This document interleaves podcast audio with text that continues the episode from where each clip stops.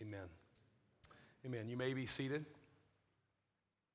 And I invite you to open up your Bibles to Matthew chapter two, verses one to twelve. Matthew two, verses one to twelve. Uh, we've spent the last two Sundays in Matthew one.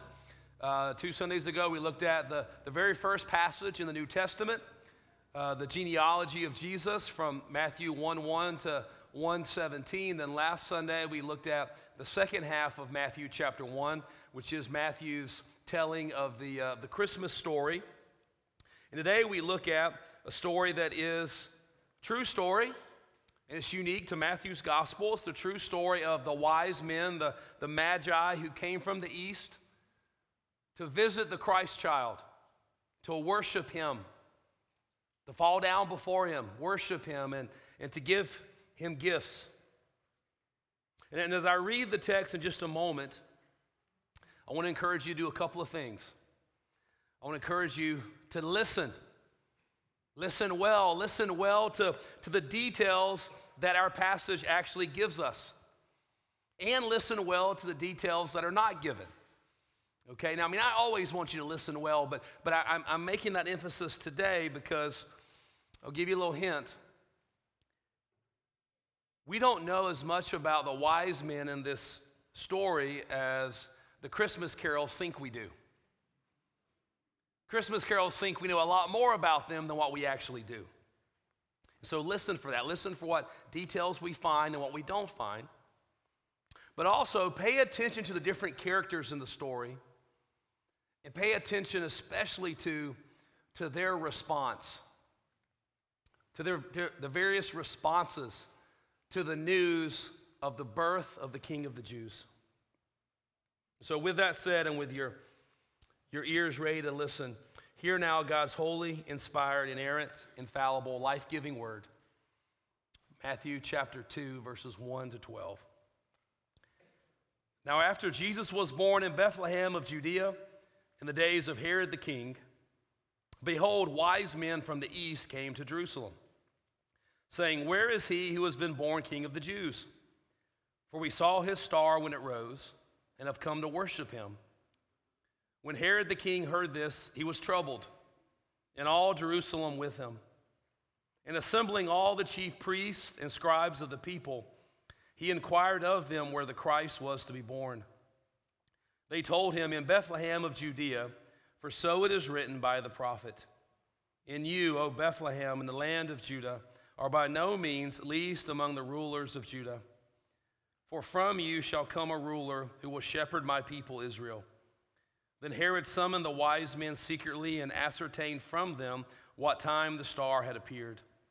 And he sent them to Bethlehem, saying, "Go and search diligently for the child, and when you have found him, bring me word that I too may come and worship him." After listening to the king, they went on their way, and behold, the star that they had seen when it rose went before them, until it came to rest over the place where the child was. When they saw the star, they rejoiced exceedingly with great joy. And going into the house, they saw the child with Mary his mother, and they fell down and worshiped him. Then opening their treasures, they offered him gifts, gold and frankincense and myrrh. And being warned in a dream not to return to Herod, they departed to their own country by another way. This is the word of the Lord. And it's absolutely true. It's given to us in love for our good. And so today what we're going to do is just walk through the text together. And so let's begin in verse one. Now after Jesus was born in Bethlehem of Judea in the days of Herod the king, behold, wise men from the east came to Jerusalem.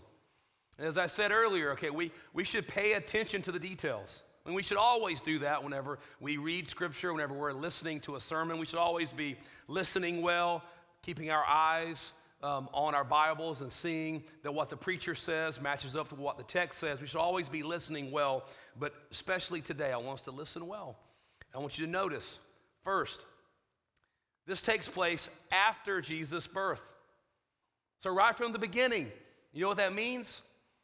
That the, the Christmas carols and the nativity scenes and the, the Christmas cards that, that depict uh, the wise men gathered around the manger with the shepherds and with the cows and with the newborn baby Jesus. That's not what the text says. This, this is happening later. That these wise men, they show up at least days later, if not weeks, months, or even up to a year later. These men have to travel a great distance, but I won't get ahead of myself. But but but that's this is after Jesus' birth. At least days, if not weeks, months. Second, did you notice? We're not told how many wise men there are. You say, no, no, Richard, I know that song. There's three of them. There's three, Richard, I know that. And I know you know the song. I know we've all sung, we three kings of Orient are, bearing gifts we traverse afar, field and fountain, moor and mountain, following yonder star. I love that Christmas carol. I think we might even sing it this next week, okay? It's a great Christmas carol. But it assumes that there are three wise men, most likely because the text says that they gave three gifts. But you all know that all we know is that there's more than one. There are wise men, but there may just be two who give three gifts. Or there may be ten, or there may be a hundred. A hundred can give three gifts as easily as two can give three gifts. I mean, even in, in later centuries, the, the, the three wise men were even given names. But that's not what the text says. So look again at verse one. Now after Jesus was born in Bethlehem of Judea in the days of Herod the king, behold, wise men from the east came to Jerusalem. Notice, there, there's a king in this text. In fact, there are two kings in this text. There's Herod the king, and there's Jesus the king, the king of the Jews. But guess who is not, who are not kings in the text? The wise men. The wise men are not kings. The text says that they are wise men. I think our Christmas carols have called them kings because they appear to be wealthy or connected to wealth. They're, they're taking this incredibly long journey, this expensive journey. They bring with them expensive treasures, expensive gifts to give to the Christ child. But these men were wise men. The, the Greek word translated wise men is magoi or magi. These magi are wise men. They were scholars, philosophers, scientists of antiquity. You can think of them as a sort of cross between astronomers and astrologers, scientists, scholars. Fourth, these wise men came, came from somewhere in the east. We're not told where other than they're from the east. And the east could be Arabia, Persia, Babylon. They were from the east of Israel. And they came from the east to Jerusalem. Well, why? Why would they embark on this long, dangerous, expensive, you know, risky, costly journey? Well, look again at verses one and two. Now, after Jesus was born in Bethlehem of Judea in the days of Herod the king, behold, wise men from the east came to Jerusalem, saying, "Where is he who has been born King of the Jews? For we saw his star when it rose and have come to worship him." So they came from the east all the way to Jerusalem looking for he who has been born King of the Jews. He's been born King of the Jews. So look at that text and notice they're not looking for a baby boy who would one day be crowned King of the Jews. They're looking for a baby boy who was already the king at the time of his birth. See, they're looking for Jesus. They're looking for Jesus Christ, the son of David, the long-awaited king of the Jews in the, in the lineage of David, looking for he who is the fulfillment of that great promise we've been talking about for the past two weeks from Second Samuel chapter seven, the long-awaited king in the line of David. Okay, but but why? Why were they, these pagan scholars from Arabia or Persia or Babylon, why were they looking for Jesus? Why were they looking to bring him gifts? Why were they looking to worship him? I mean, in many ways, that's the point of the passage. Why were they looking for him? We look at verse two. For we saw his star when it rose and have come to worship him. Now, there's much debate about this star that the wise man saw. And I think this is important to remember that for these wise men in the East who, who did study the sky, the, the, the sky was somewhat simple, okay? The sky was made up of the sun and the moon and then the stars. Kind of everything else was essentially the stars. So almost anything out of the ordinary that was not the sun or the moon could be classified as a star. So some speculate that this star was Jupiter, the, the king planet, and so that it showed up in an unusual place or has some unusual movements or orbits or whatever that, that, that seemed to indicate, okay, there's something happening. A king has been born.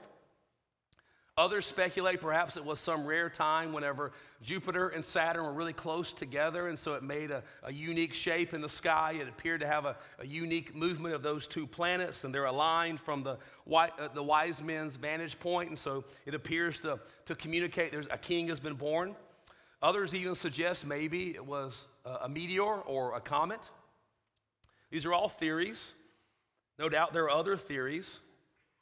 But here's what we know from the text. What we know is that God calls some phenomenon in nature to happen to arrest the attention of the wise men and to stir their hearts to set it on a long journey to find Jesus. Put another way, what we know is that God was sovereignly behind this. Okay, well, Richard, okay, but why would spotting a star lead to this journey of hundreds, if not thousands, of miles? Well, that's a good question. And I think we have to say that God led them to see and to follow the star. God stirred them and led them to seek and to eventually find the Christ child.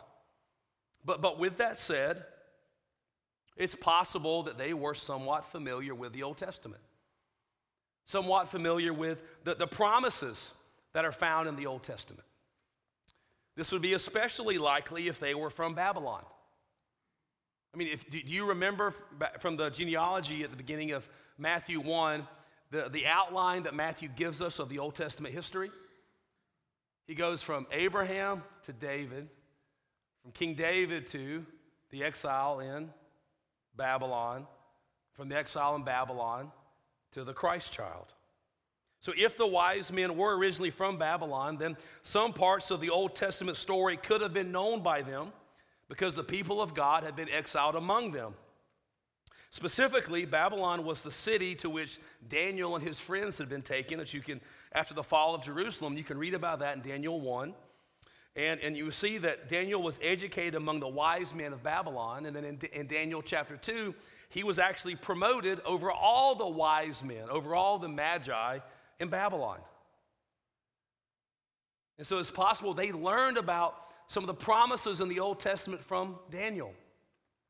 And you may remember that, that in Daniel chapter seven, verses thirteen and fourteen, he had a vision of one of these incredible promises and prophecies himself.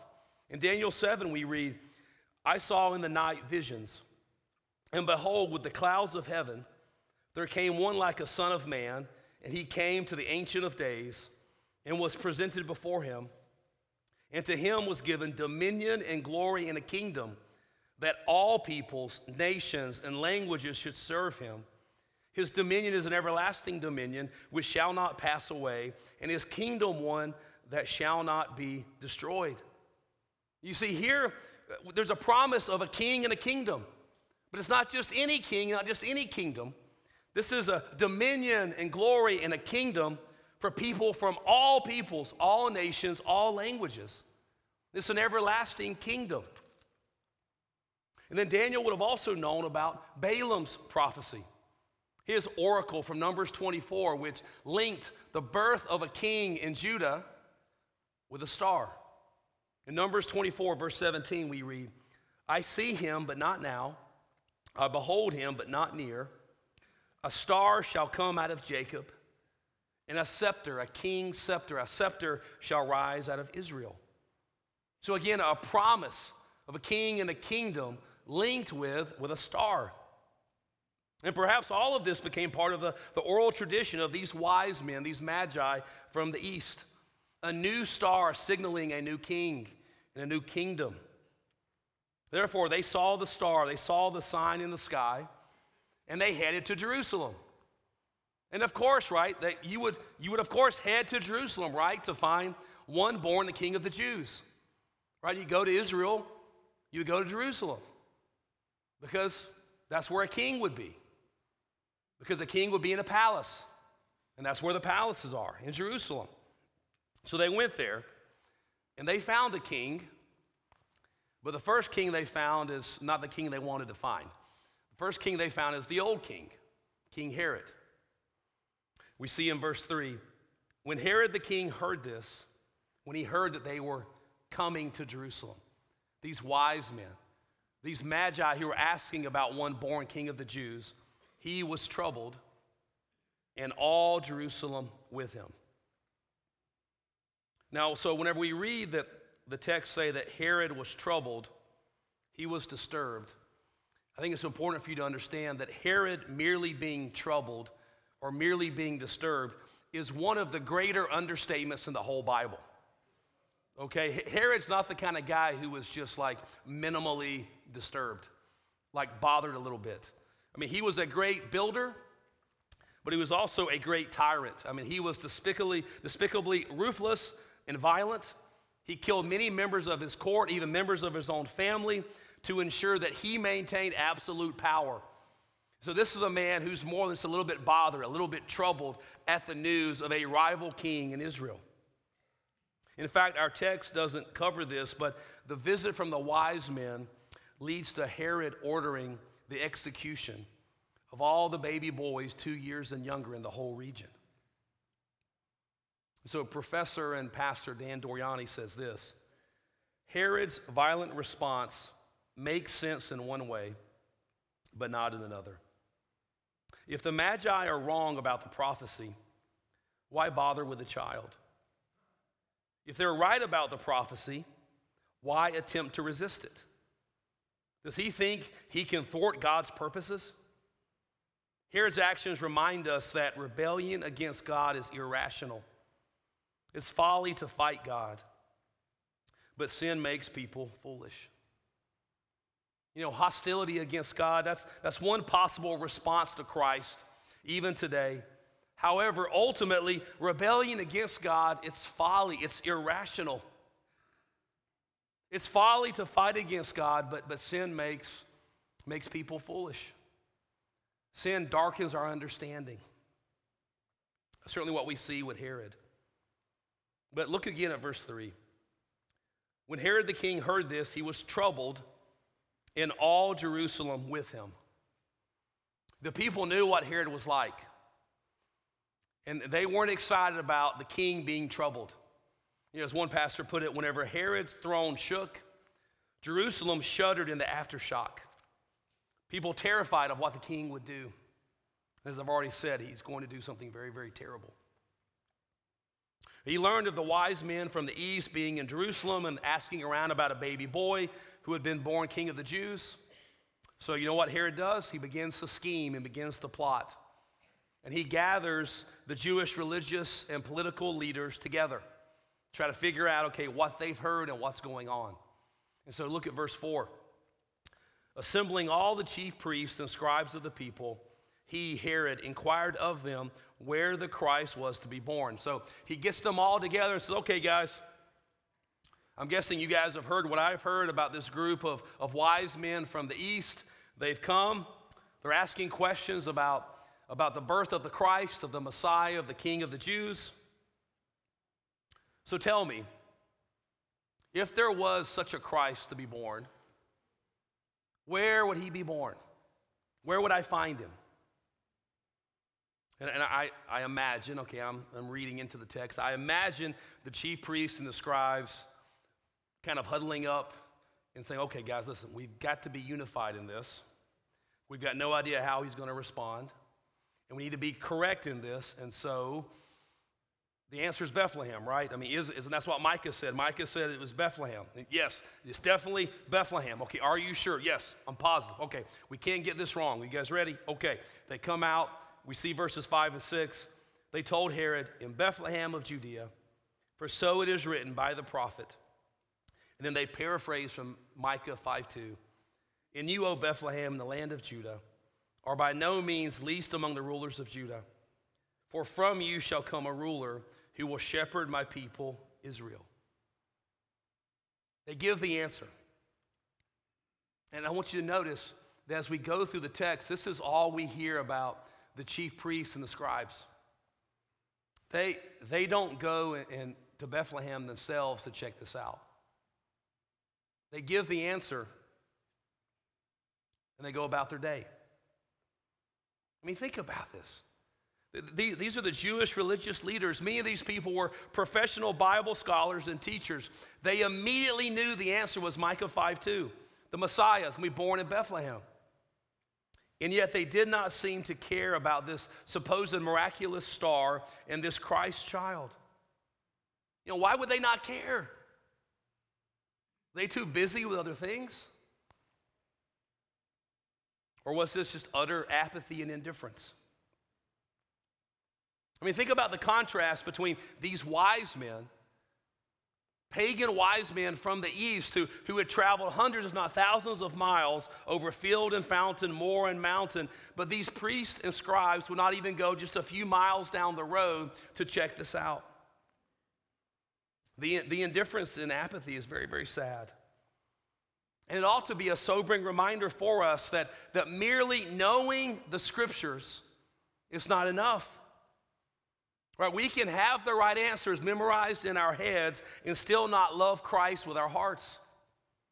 Right, we can know the Christmas story by heart and yet miss the, the Christ of Christmas. I mean, it's very wonderful. It's a wonderful thing to have the right answers in our heads. May we always keep learning and keep seeking to have more and more right answers in our heads, but may we also seek to have hearts that are full of love for Christ, His Word, and His church. And then we see in the story that, that Herod, that, that lying scoundrel, he keeps scheming and he comes up with a plan. Look at verse seven.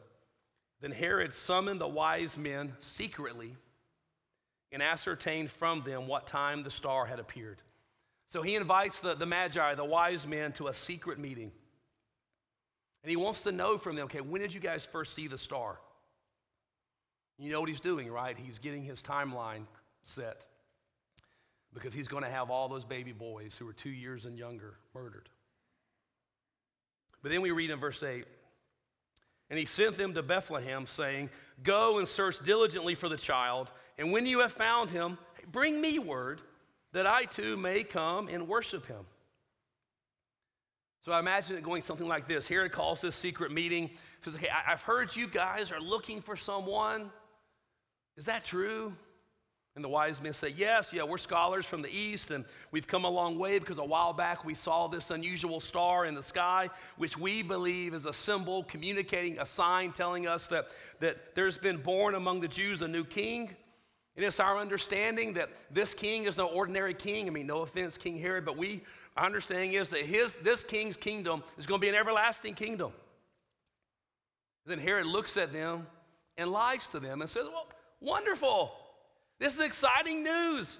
As soon as I heard you were in town, I got excited and I got my guys together, and they assured me that the only place that such a king could be born is Bethlehem. And it's not that far down the road. Just you guys go look and see. And whenever you find this new wonderful king, just come back and let me know. Let me know how he's doing. Let me know where he is. I may go and see him and worship him myself. But then we see verse nine. After listening to the king, they went on their way, and behold, the star that they had seen when it rose went before them until it came to rest over the place where the child was. So notice this. So they, they, they saw the star, and they started traveling towards Israel, and they go to Jerusalem. Then apparently they don't see the star, and they're asking around, okay, where, where would the King of the Jews be born? And then they're given revelation from God's word, from Micah five two. It's going to be in Bethlehem. And then as soon as they begin to follow that revelation from God's word, then they see the star. It reappears. And it leads the, the wise men to the house where the Christ child was. And then we read in verse ten, when they saw the star, they rejoiced exceedingly with great joy. Okay, now think about that, that sentence. There's a whole lot of joy in that sentence. They rejoiced exceedingly with great joy. I mean, the text just piles superlative upon superlative upon superlative to try to communicate to us this exhilaration that the wise men felt as they saw the star yet again. They rejoiced exceedingly with great joy. I mean, think about that. When was the last time you had that much joy? When was the last time you rejoiced exceedingly with great joy? Now, doesn't that sound absolutely wonderful? The, the exhilaration, the anticipation, these, these wise men, they've traveled so far, weeks, months, and now they see this star, and they're just a few, few miles away, hours away, almost there. It sounds a lot like that anticipation, that excitement that, that children have on Christmas Eve, right? Waiting for Christmas morning, trusting there's going to be something wonderful waiting under the tree for them. Now look at how the passage ends in verses eleven and twelve. And going into the house, they saw the child with Mary, his mother, and they fell down and worshiped him. Then opening their treasures, they offered him gifts, gold and frankincense and myrrh. And being warned in a dream not to return to Herod, they departed to their own country by another way. And so notice, you know, that Mary, Joseph, Jesus, they're not in the manger anymore, right? They're now in a house. Remember, this is, this is weeks or months, maybe even a year after the birth. They're now settled into a house. And notice the, the contrast between the other characters in the story and these wise men, how they responded to, to the news of the, of the birth of the King of the Jews. Right, Herod responds to hostility at the possibility of Jesus' birth.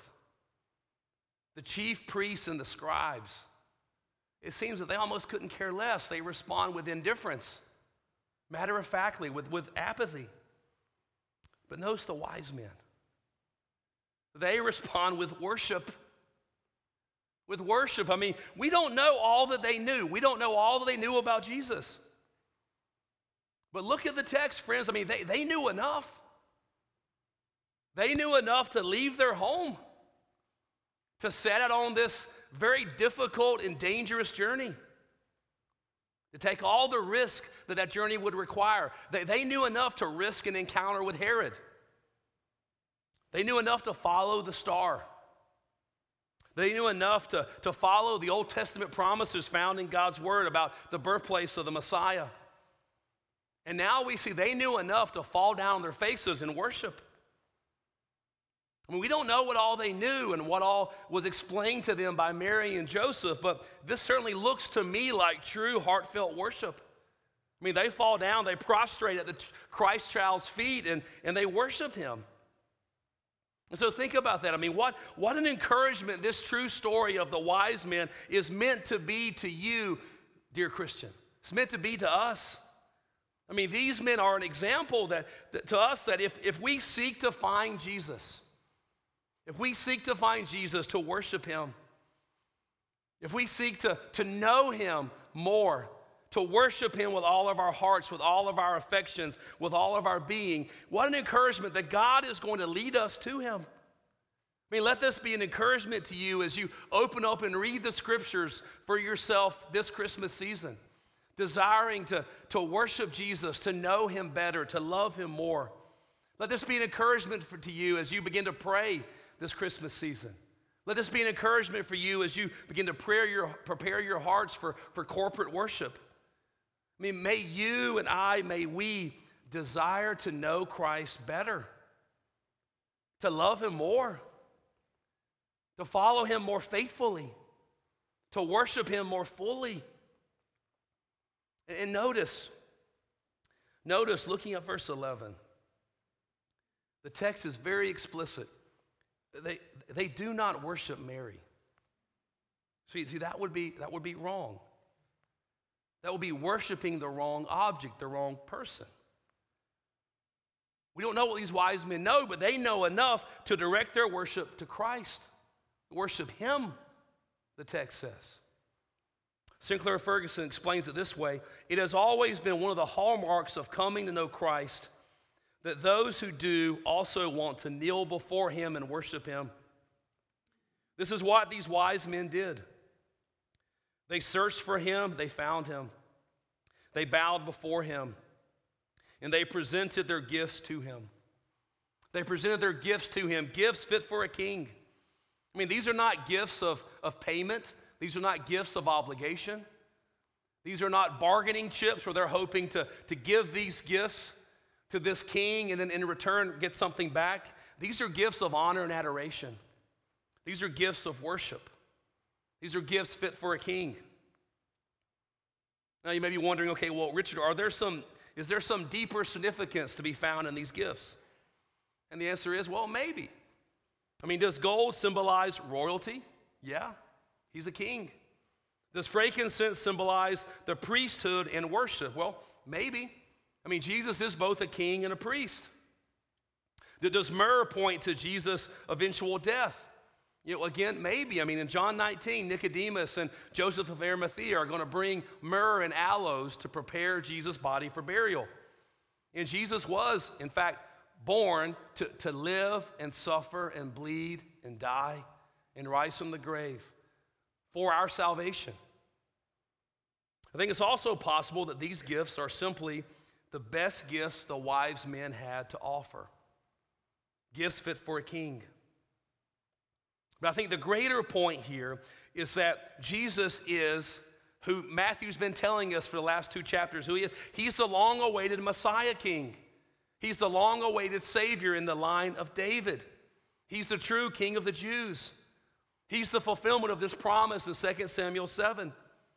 He's the son of Abraham. He's the fulfillment of the promise in Genesis twelve three, that whenever God told Abram, in you all the families of the earth shall be blessed. That was ultimately about Christ. That he, he's the son of the virgin in fulfillment of the Isaiah seven fourteen promise that we saw last week. He is Emmanuel, God with us. Jesus is the King of the Jews, and he's the Savior of the world. The Savior of the world. You see, we've been studying the, the first couple of chapters in the book of Matthew this Advent. But I want you to think. Think about how Matthew ends. What do you know about the ending of Matthew in Matthew twenty-eight? More specifically, Matthew twenty-eight, verses eighteen to twenty. Right, it's known as the Great Commission, where Jesus, the King of the Jews, the Savior of the world, sends out his church to make disciples of all nations. Listen to what we read. Jesus came to them and said, all authority in heaven and on earth has been given to me. Go, therefore, and make disciples of all nations, baptizing them in the name of the Father and of the Son and of the Holy Spirit, teaching them to observe all that I have commanded you. And behold, I am with you always to the end of the age. See, he's the King of the Jews and the Savior of the world, and he sends out his church to make disciples of all nations. But think about, what do we have in this scene in Matthew two in our text? What we have is the nations have come to him. The nations have come and bowed down and worship Jesus the King, which is the fulfillment of other promises we find throughout the Old Testament. Promises that we like in Isaiah sixty, verses one to six. And if you came to Handel's Messiah this past week, you may recognize some of this Old Testament promise about the coming Messiah. See, in Isaiah sixty, verses one to six, we read, arise, shine, for your light has come, and the glory of the Lord has risen upon you. For behold, darkness shall cover the earth, and thick darkness the peoples.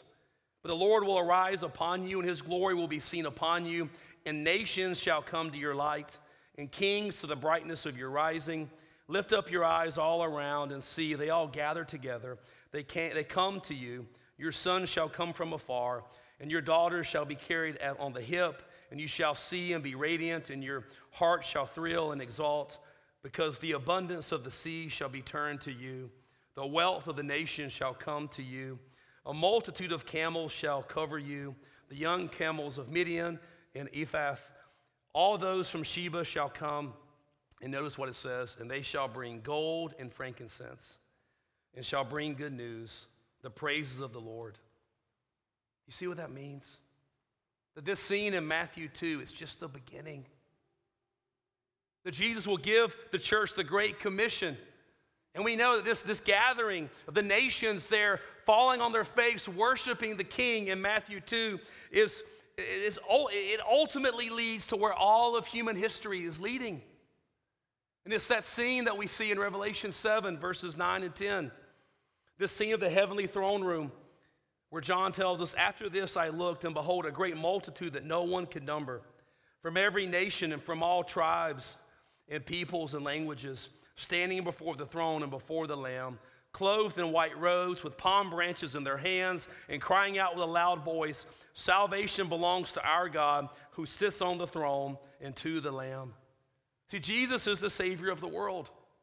He is the Lamb of God who takes away the sin of the world.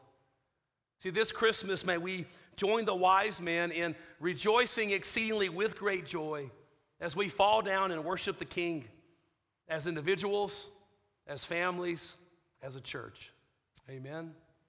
Amen. Let's pray. Lord Jesus, you are the Messiah, the Son of David, the Son of Abraham, the King of Israel, the King of Kings and Lord of Lords. All nations will come and bow down before you. Every knee will bow in heaven and on earth and under the earth, and every tongue confess that Jesus Christ is Lord, to the glory of God the Father. We do not come to you to get things and stuff from you. Rather, we come to you for you, for yourself, to know you, to love you, to worship and adore you. You are our greatest treasure. You are the desire of the nations. And may you be the desire of our hearts today, this Christmas, and for all eternity. We ask this in Christ's name. Amen.